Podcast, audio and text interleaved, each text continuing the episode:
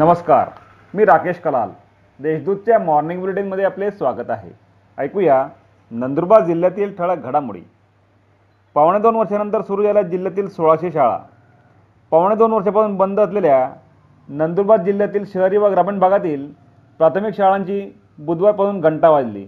नंदुरबार जिल्ह्यात शहरी व ग्रामीण भागातील एक हजार पाचशे अठ्ठ्याण्णव शाळा उघडल्या तर दोनशे पंचावन्न शाळा बंद होत्या. पहिल्याच दिवशी ग्रामीण भागात साठ टक्के तर शहरी भागात पंचेचाळीस टक्के विद्यार्थ्यांची उपस्थिती होती. जिल्ह्यात रिपरिप पावसामुळे जनजीवन विस्कळीत. नंदुरबार जिल्ह्यात बुधवारी सकाळपासूनच पावसाची रिपरिप सुरू झाली. त्यामुळे वातावरणात प्रचंड गारठा पसरला आहे. अवकाळी पावसामुळे कापसाचे नुकसान झाले असून काही पिकांवर रोगांचा प्रादुर्भाव होण्याची शक्यता व्यक्त करण्यात आली आहे. आमलाड शिवारात आढळले बिबट्यांची तीन बछडे. आमलाड तालुक्यात तळवद शिवारात उसाच्या पाचटमधून बिबट्यांचे तीन लहान बछडे आढळले. त्यांच्या जवळपासच बिबट्याची मादी असण्याची शक्यता असल्याने नागरिकांमध्ये भीतीचे वातावरण पसरले आहे. शहादा तालुक्यात अवैध वाळू वाहतूक तीन वाहने जप्त.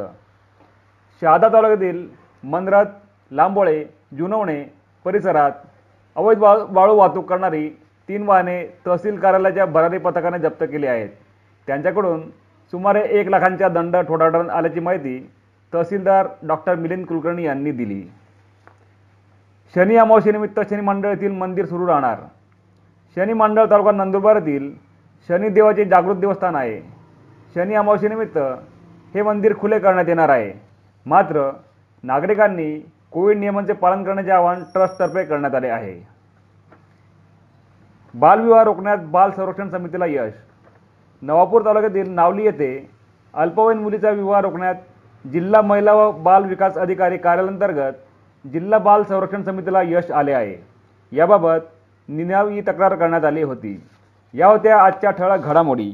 अधिक माहिती आणि देश विदेशातील ताज्या घडामोडींसाठी देशदूत डॉट कॉम या संकेतस्थळाला भेट द्या.